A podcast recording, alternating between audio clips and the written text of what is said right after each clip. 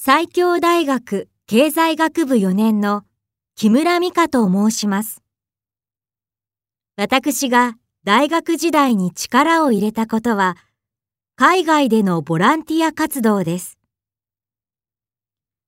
アルバイトをして貯めたお金で、これまでに3度、海外ボランティアに参加しました。ボランティアでは子供たちと遊んだり、日本語の授業を手伝ったりしました。言葉が通じなくて苦労したこともありますが、伝えようという気持ちがあれば、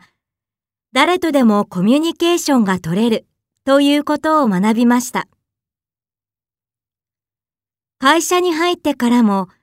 周りの人としっかりコミュニケーションを取りながら、